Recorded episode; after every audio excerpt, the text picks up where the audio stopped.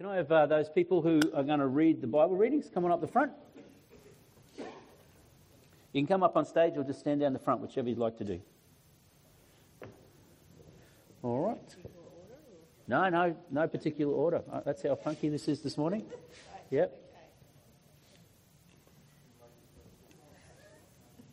Jesus continued going around to all the towns and villages, teaching in their synagogues, preaching the good news of the kingdom, and healing every disease and every sickness. When he saw the crowds, he felt compassion for them because they were distressed and dejected, like sheep without a shepherd. Then he said to his disciples, The harvest is abundant, but the workers are few. Therefore, pray to the Lord of the harvest and send out workers into his harvest.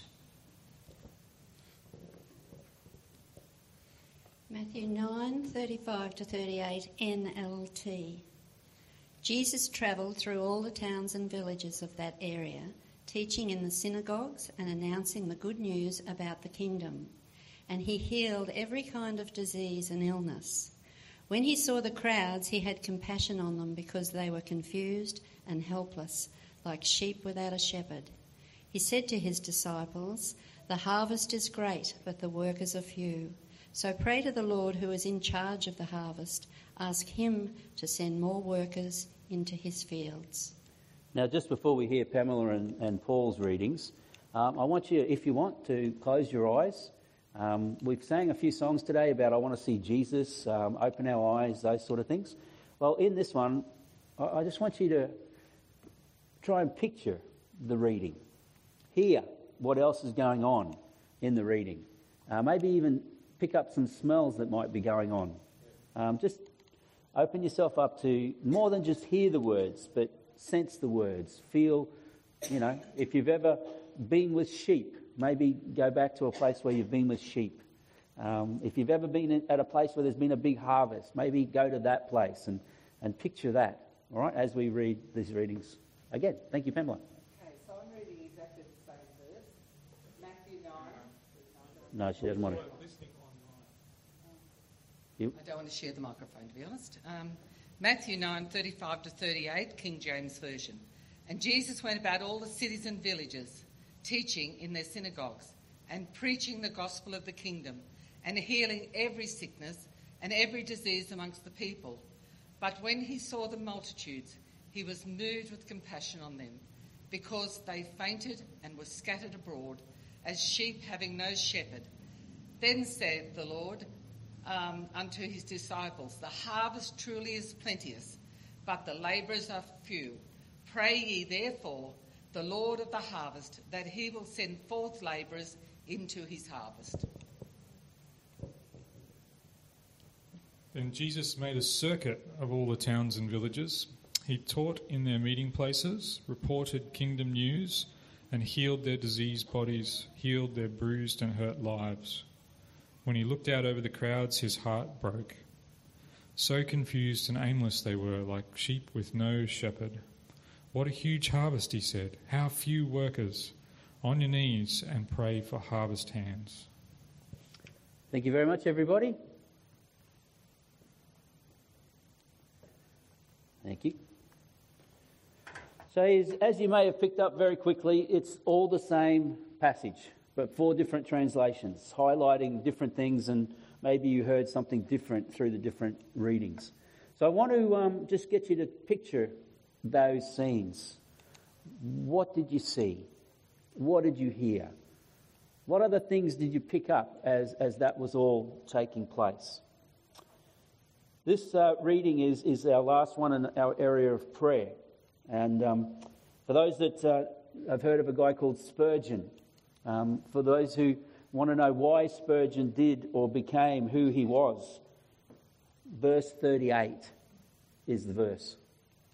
So let me just read that. It says, Ask the Lord of the harvest, therefore, to send out workers into his harvest field.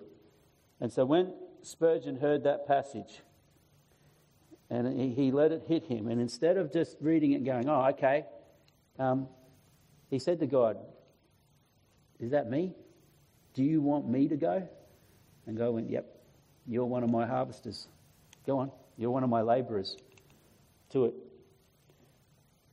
So I, I give you that intro because at the end I'm going to leave a challenge. And uh, we'll see what, what God can do. So, those that are reading along with us, chapter 9, verses 35 to 38. Prayer for the harvest. Praying into what God is doing. Because God is at work. Amen? God is at work. He is out there. He loves this world. So loved the world that he gave his only Son, that who believes in him would not perish but have eternal life. God is at work. God loves this community. God's heart breaks for this community. And uh, we need to be involved and, and in and through it. So let's break it down into a couple of areas. Jesus went through all the towns and villages, teaching in the synagogues, proclaiming the good news of the kingdom and healing every disease and sickness. So, this is what Jesus is doing. He's on and about. He's going, he's taking the, his team with him, his disciples, and they're going all around the community. They're bringing about change. He's preaching about what? The kingdom of God. The kingdom of God, the kingdom of God, the kingdom of God. He may be teaching some of those beautiful parables, the, the pearl of great price or the treasure that's hidden in, the, in that. He might be teaching some of those, but he's going about and he's teaching about the kingdom of God. Loud and clear to the people in the synagogues, in the meeting places, to those that will sit and hear. Jesus is teaching it. But he's also doing more. As he teaches the kingdom of God, he follows up the teaching with prayer or healing of sickness and diseases. And healing every disease and sickness is what mine says. What does yours say? Healing some, healing the odd one, or healing every. This one says healing every sickness and disease. So Jesus is at work. It's an incredible time, an amazing time. Things that are happening. Can you imagine yourself walking with Jesus?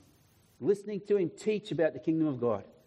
And then, as the sick and the diseased come, he prays for them and he ministers into their lives and they're being healed. Just incredible, isn't it? A great picture of what Jesus is up to. A great picture of his love for these people. And then the next part says, When he saw the crowds, he had compassion on them because they were harassed and helpless, like sheep without a shepherd, like sheep without a shepherd. One of the passages said his heart was broken. Um, because sometimes when we read compassion, we think it's a little word. But last week, Brendan did such a good job about bringing forward the Greek word in the area of earnestly. All right? How deep that word was, how powerful that word was. Well, this word here for compassion is it's about the stomach. It's about his bowels were moved. Something grabbed him and got hold of him. You see, these days we say, I love you with all my heart. You know, that's only a modern terminology. Ladies, the old romantics would go, I love you with all my stomach. and some of us look like we love our wives with all our stomach. In different eras, the different body parts. You see, I love you with all my heart is what?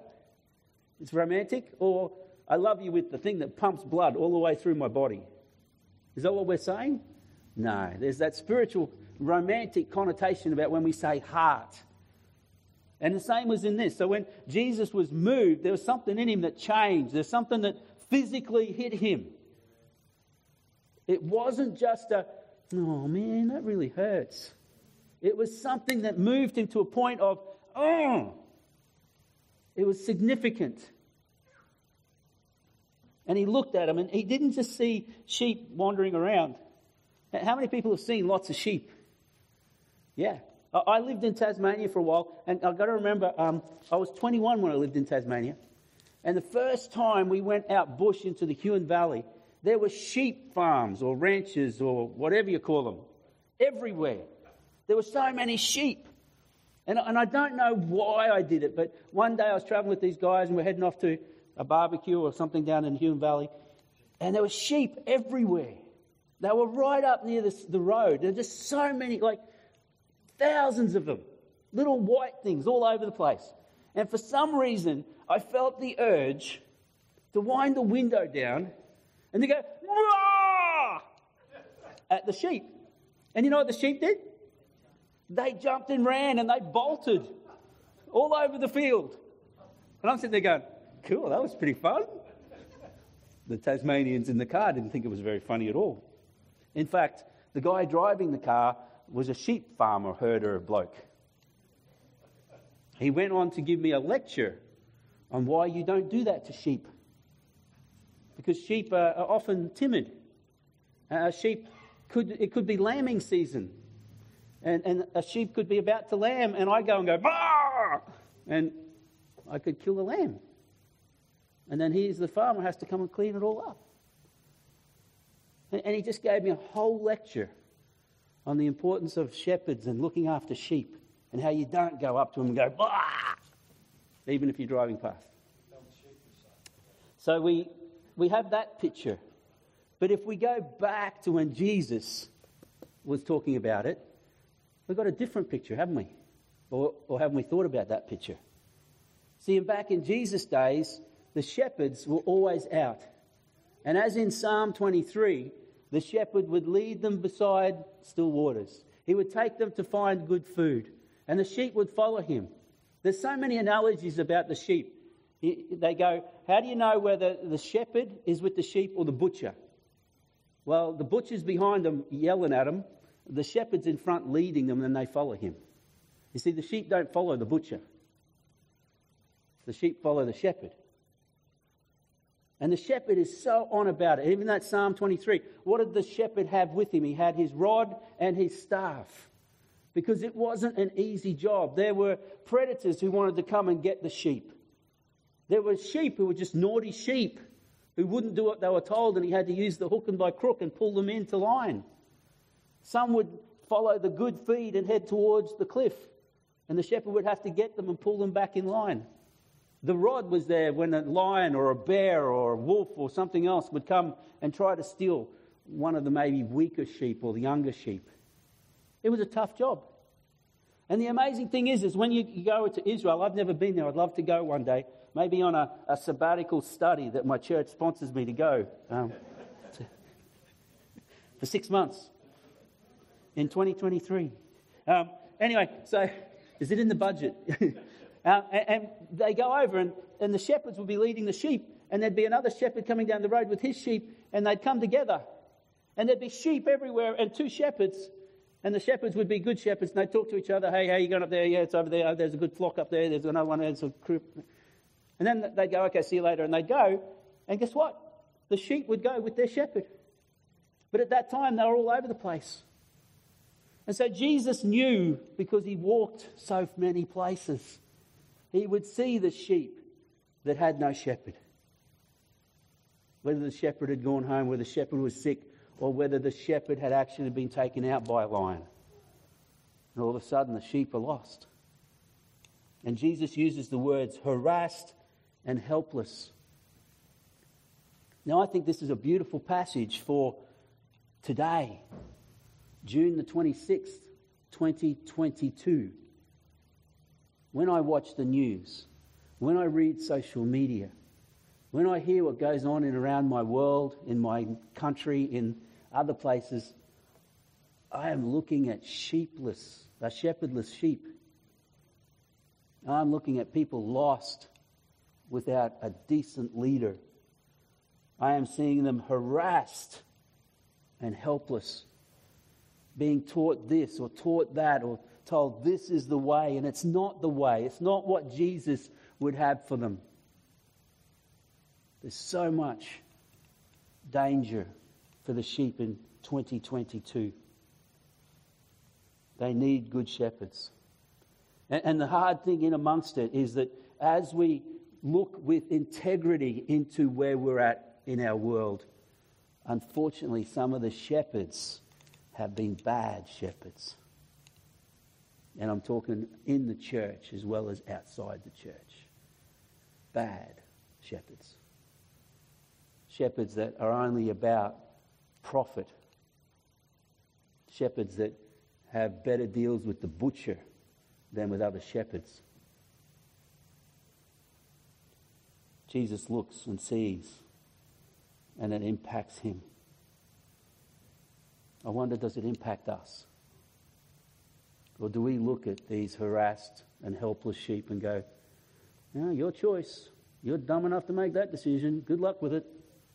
None of my business.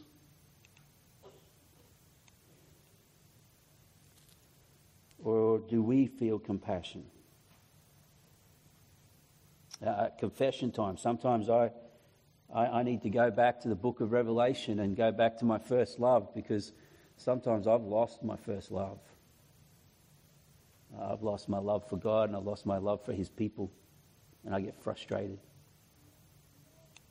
I need to go back to that and repent and say, God, I do love you more than anything else in this world, but I also want to love your people. Something amazing. I don't know if you're like that. I, I sometimes do think, well, naughty sheep, you deserve a butcher. Go and hang out with the butcher. But that's not Jesus' approach. He wants good shepherds, and he is the good shepherd. The next part, we go from that picture to another picture. So he then turns to his disciples, heartbroken, and he looks out and he sees another picture. The harvest is plentiful. Have you ever been in places where the harvest is plentiful? Cynthia and I have done a few road trips before we had kids, and I remember vividly coming over a number of rises. I always loved rises, like flying up the rise and then coming over and see what's on the other side, especially places that I've never been before.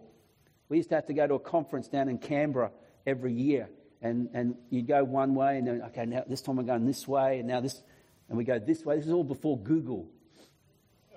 And you'd have maps, and you'd be looking at it and go, I think we're meant to turn right 200 kilometres back. So you'd back back, and we found all these places. We come over one, and it was just a sea of yellow. It was just yellow everywhere. And, and we were talking, what, what is that? It's not yellow daffodils. That's not right. And we think it was canola. And it was just so much of it. And then we come over another hill, and there was purple. Purple as far as you could see. Lavender. It was just incredible. And we wound the windows down, and the smell was just, oh. I've tried to grow lavender five times. I've killed them all, even the English lavender. I've even got a big pot like this that says lavender on it. I've got to cross that out. this is the killing machine. But it's this harvest. As a young boy, I used to go to my grandma's place in Brunswick Heads, and, we would uh, head down there, and we always knew when we were in New South Wales. Anyone want to have a guess at how I knew we were in New South Wales? Everything was better. Everything was better. I was actually thinking some people would say something else there, Richie, but yeah, that's a fair comment. Some people would say the roads got better. Um, ah, of course, of course, yes, it's always our fault.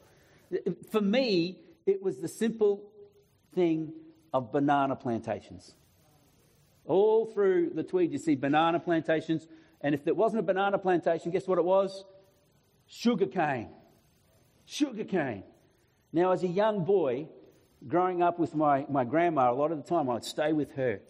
Uh, it, my mum used to say, honey, you're going to have holidays with your grandma.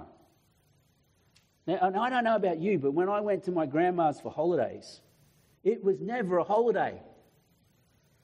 I painted her house like six times in my holidays. Anyone know what I'm talking about here? I mowed her lawn. I dug up her, you know, it just was job after job after job. You get there and they go, Happy holidays. what the heck? And she was so stringent. Breakfast was at 8 o'clock. The main meal of the day was at midday. And at night time, 6 o'clock was dinner. And if you got there at those times, you ate. If you were late, bad luck, you missed out. But my grandma also thought, when I wasn't doing all her jobs, that I might want to do other jobs. One of the jobs was cool because next door was a snapper fisherman. And he had a snapper trawler. And, mate, I'll go out snapper trawling. Yeah, that's good. It's a good idea. And then, then she introduced me to this other guy that had a banana plantation. He said, You want to go and harvest bananas? And I went, Yeah. Money? Yeah. All right, I'll go and do it.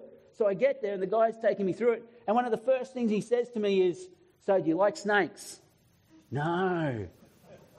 Oh, well, you don't want this job then, because there's going to be lots of snakes at harvest time. Why? Do snakes eat bananas? No, they eat the rodents that eat the bananas. Oh. And then you go to sugarcane. Do you like snakes? What the heck's with New South Wales and snakes? You ever been at sugarcane when they fire it? You see what comes out of the sugarcane when they fire it? Snakes, cane toads, rats. It's incredible. So I crossed those jobs off and I went back to painting grandma's house. But the harvest, if you've seen a plentiful harvest, it's something incredible to see, isn't it? And I know Jesus walking around, he probably would have seen harvest after harvest after harvest after harvest. Today, uh, we're, we're paying good dollar for a lot of our harvest stuff, aren't we? Anyone? Let's see who's rich. Who's got lettuce at home? oh, there we go. You grow your own though, don't you? No? Oh, it's organic from local farmers. Yeah, you guys have got connections. Are, yeah. There you go, the Timmermans. They're not necessarily rich, they're just really smart. All right. But yeah, so these things in our harvest time, and, and why aren't we getting a lot of that? Well, we say, oh, it's because of the climate change, it's because of the flood. You know why? It's because of lack of harvesters. A lot of the folk that normally come to Australia that take on those tough jobs that don't mind snakes and all that sort of stuff, because Aussies, no, they're not letting in. The, the, the farmers are saying, mate, we need harvesters. I remember back during COVID, a couple of our young adults uh, answered the call to go and do strawberry picking. I think one of them lasted three days. The other two left after two days. I think one left after one. It's like, man, that is back-breaking work. Too hard for me. So harvesting is not easy work. It's tough work. You know, it's not in air conditioned churches where the harvesting takes place, it's out in the sun where the harvest is. Outside these four walls. There could be rodents coming out of the harvest, there could be snakes in the harvest. How many times do we go out and we share people about Jesus and you know there's something going on? There's a cane toad over there. There's a snake around the edge. Oh, look, there's a few rats. We think harvest is just, oh, so nice. So, yes, we just go in and just pick it and just pull it in our little basket and away we go. Yay, harvest is good time. Harvest is hard work. Harvest is something that is incredible. And without the harvest, there is no future. And so, what does Jesus say here? He says, Ask the Lord of the harvest, therefore, to send out workers into his harvest field. Now, this word ask, how many of you got your Bibles? Does most of you have ask there? Ask, ask, ask. Yeah. You know, for me, as a, as a young guy growing up, it's like, hey, mum, can I go out Saturday night? Ask your father. Go and see, go and see dad. Now, my dad was a boxer, and he had a, a brain tumor the size of a tennis ball, and uh, he had that taken out um, uh, probably when I was six or seven. And so when I was 10 or 12, I discovered that dad was uh, three quarters deaf on that side. And so when you sat next to dad washing the dishes and you're wiping the dishes, because in those days that's what you did, I'd go to dad, hey dad, can I go out Saturday night? And he'd go, what? I go, can I go out Saturday night? And he'd go, what? Dad, can I? Yeah, whatever. And I go to mum, hey mum, I'm going out Saturday night. Did you ask your father? Yes when I was on his right hand side, three quarters deaf. Cha-ching. I don't know how many fights I caused between my mum and dad when they went to bed. And you go, So you let Donnie go outside that night? I don't know. Did I? He said you did. Oh, I probably said yes. He asked me something while he was washing the dishes. It's not about ask like trying to con God. It's not an ask as in trying to, you know, could you please do something about that? We've got this harvest out there. Can you do something about that? This is your job. The ask is actually uh, uh, not the same word that, that Brendan used last week about enthusiastic, but it's right in that same zone. So a number of the commentary writers said that ask is not the best, but it sort of portrays it easy enough in English, but it's, it's a more passionate way of about it. It's a deliberate, it is enthusiastic, it is something that you want to take hold of and go, yep. Jesus is asking the disciples, he's asking us to talk to the Lord of the harvest, to plead with the Lord of the harvest, to send out workers into the harvest field. Now, how many of you know that when this takes place, when we pray, that we should be ready to be the answer to those prayers? Is that the way you pray, or am I doing it wrong? Yeah? When we say, God, can you heal my wife? I'm praying for Cynthia. Can, can God come back and say, That's a great idea, Donnie. Why don't you go into bed, lay hands on her, and pray for her? Oh, man, can't you send someone from the church? I'm asking you to do it, not me to do it. Isn't, but it is. I'm right there.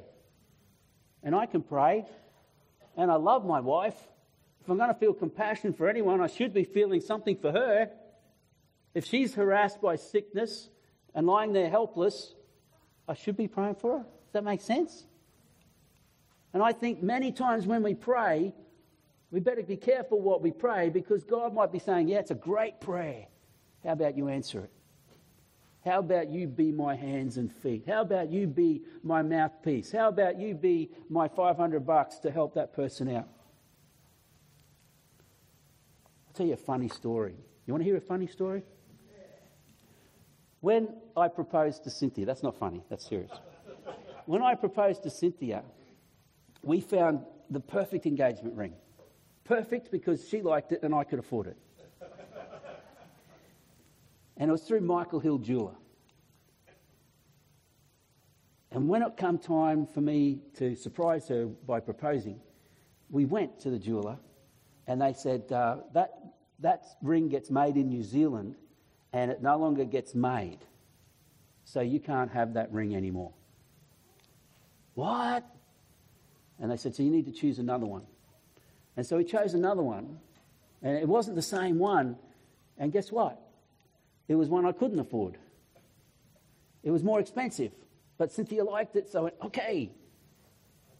So I'm going home and I'm praying, God, I don't have any money. I'm at Bible college. I've given it all away, or I've spent it on going to Bible college, or I've actually put fuel in the car this week, so I got nothing. And at Bible college, that's what it was like for me. You know, there was no $50 note hiding in my wallet. And I went, okay, what am I going to do here? My brother Merv, who was a biker, came and visited me one of these times at Bible college. It was probably the only time he ever visited me at Bible college. And, and I told him my story. And, and at that time, I'd been given money from other people miraculously, and I only needed $10. Now, you might be thinking, $10 in the scheme of things, that's a piece of cake. Even back in those days, in the 80s, $10 was not a massive amount. And he, he's looking at me, you only need 10 bucks. I went, that's all I need, 10 bucks to buy this ring. He goes, oh. Now he doesn't go, there you go, Donnie. He goes home he writes a letter, because he and I had lots of arguments about God. He writes a letter to me. And in the letter, he says, I, Mervyn Douglas Johnson, hereby, by my own decision and degree, give you $10. I give you this $10, not God, me. And he wraps it, puts the $10 in, and sends it. I, to this day, tell him that God gave me $10. And he goes, No, he didn't. I did. God used you. No, he doesn't do that. Guess what? How many of you know God does do that? He does. My brother and I now have amazing God chats. And he's walking with the Lord in some way, shape, or form. He's, he's a lot older and a lot deafer and the motorbikes are still in his garage, but they haven't been read since, uh, since about 1987. But anyway, what are we going to do for the, the, the harvest. Warren Crank is a good friend of mine. He's gone and started um, an organisation called Red Dirt Church. It's called Pop Up Churches. And um, they've discovered that within 100 kilometres of the coast is 99.6% of Australia, which is amazing. Um, he, he talked to some people who were in Longreach and they said, um, We're going to the coast for holidays. And he said, Oh, awesome, where are you going to? And then they said, Kilcoy. And he went, That's not the coast. And he said, Well, in comparison to Longreach, it is the coast. So they're, they're doing church plants all around Australia, and he's in Port Augusta this weekend. Um, and he wrote this book numerous years ago, and I've given it away to a number of people within the church. And I'm looking at getting a whole bunch of other ones. It's called Unofficial Chaplain. And it's an incredible book about being in the harvest. And you don't need to have your degree in theology. You don't need to be a pastor. You don't need to be on the leadership team. All you need to do is have a little map of who lives around you, write their names in there and pray for them and intercede on their behalf and pray that your community will come to know Jesus. That's part of being in the harvest. It's also when you where you work. It's also where you go to school. It's also where you go to uni. It's also in your family. Because many of us have got folks in our family who need Jesus.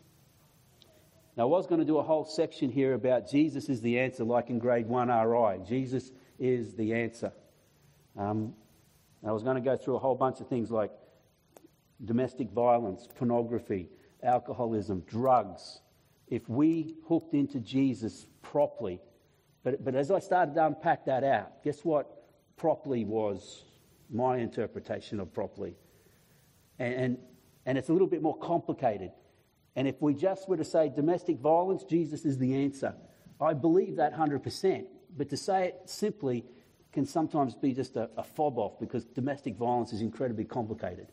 And I don't want to wash down what people go through. The same in the area of pornography. The answer is Jesus. If you're walking with Jesus, you won't want to be connected into pornography.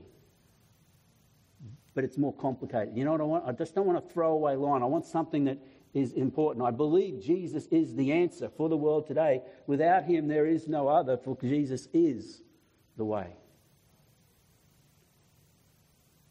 But how do we live that in amongst the harvest? In the front of that book that I showed you is the unofficial chaplain's prayer. I've got versions of it here and I've got versions of it down the back. Let me read it to you. Heavenly Father, today I am commissioned to do good to the people around me. If someone has need, I can meet. Enable me to see it and meet it. Help me to be credible ambassador for Christ, one who serves diligently and models integrity. May I always be prepared to share my faith and hope in simple, appropriate ways. Help my relationships deepen and my spiritual influence increase as I invest my time in people. Give me the strength to accept antagonism and to respond with a blessing. Stir me, Holy Spirit, to pray for people privately and with them opportunely. Today, Lord, help me nudge someone in your direction. In your direction.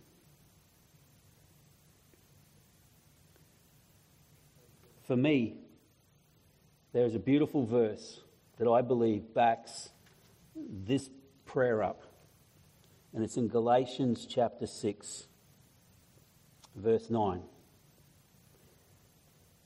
And even though some of us have been sick, some of us have had COVID, some of us have had a, two years that has just been such a challenge. Let me read this.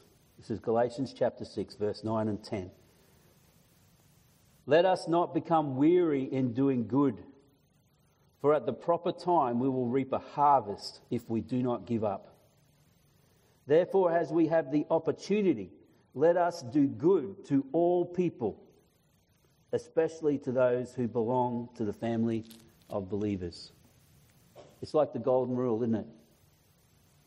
Let me read it again. Let us not become weary. Let us not grow tired. Let us not faint like the sheep.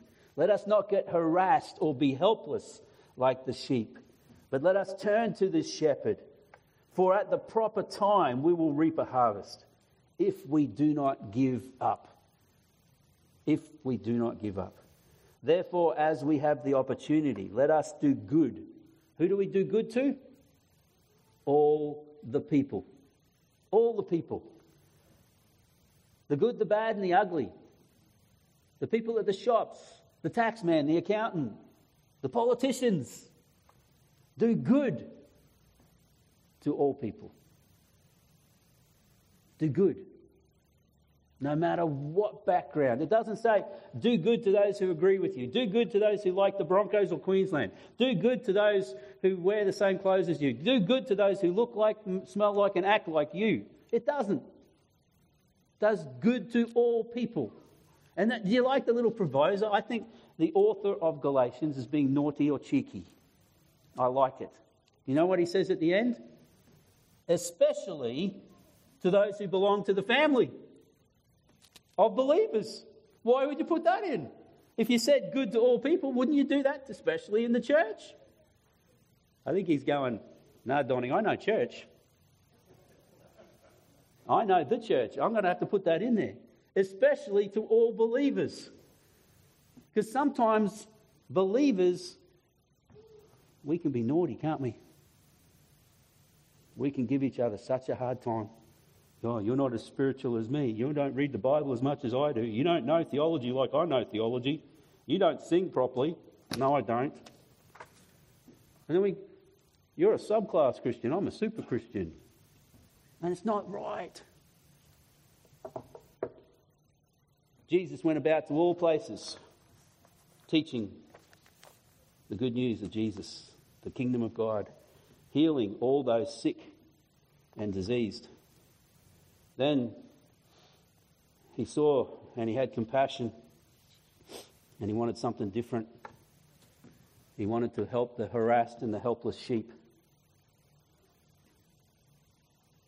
Bread's ready.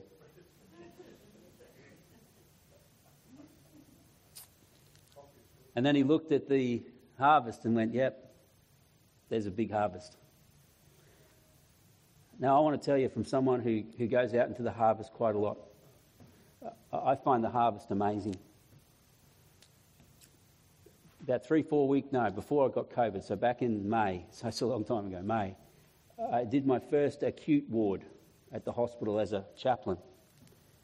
And I went up to these people, five people, who were in the ward, and they'd been in there since 3 a.m. or 7 a.m. that morning and they were still waiting to be processed and put up to another area.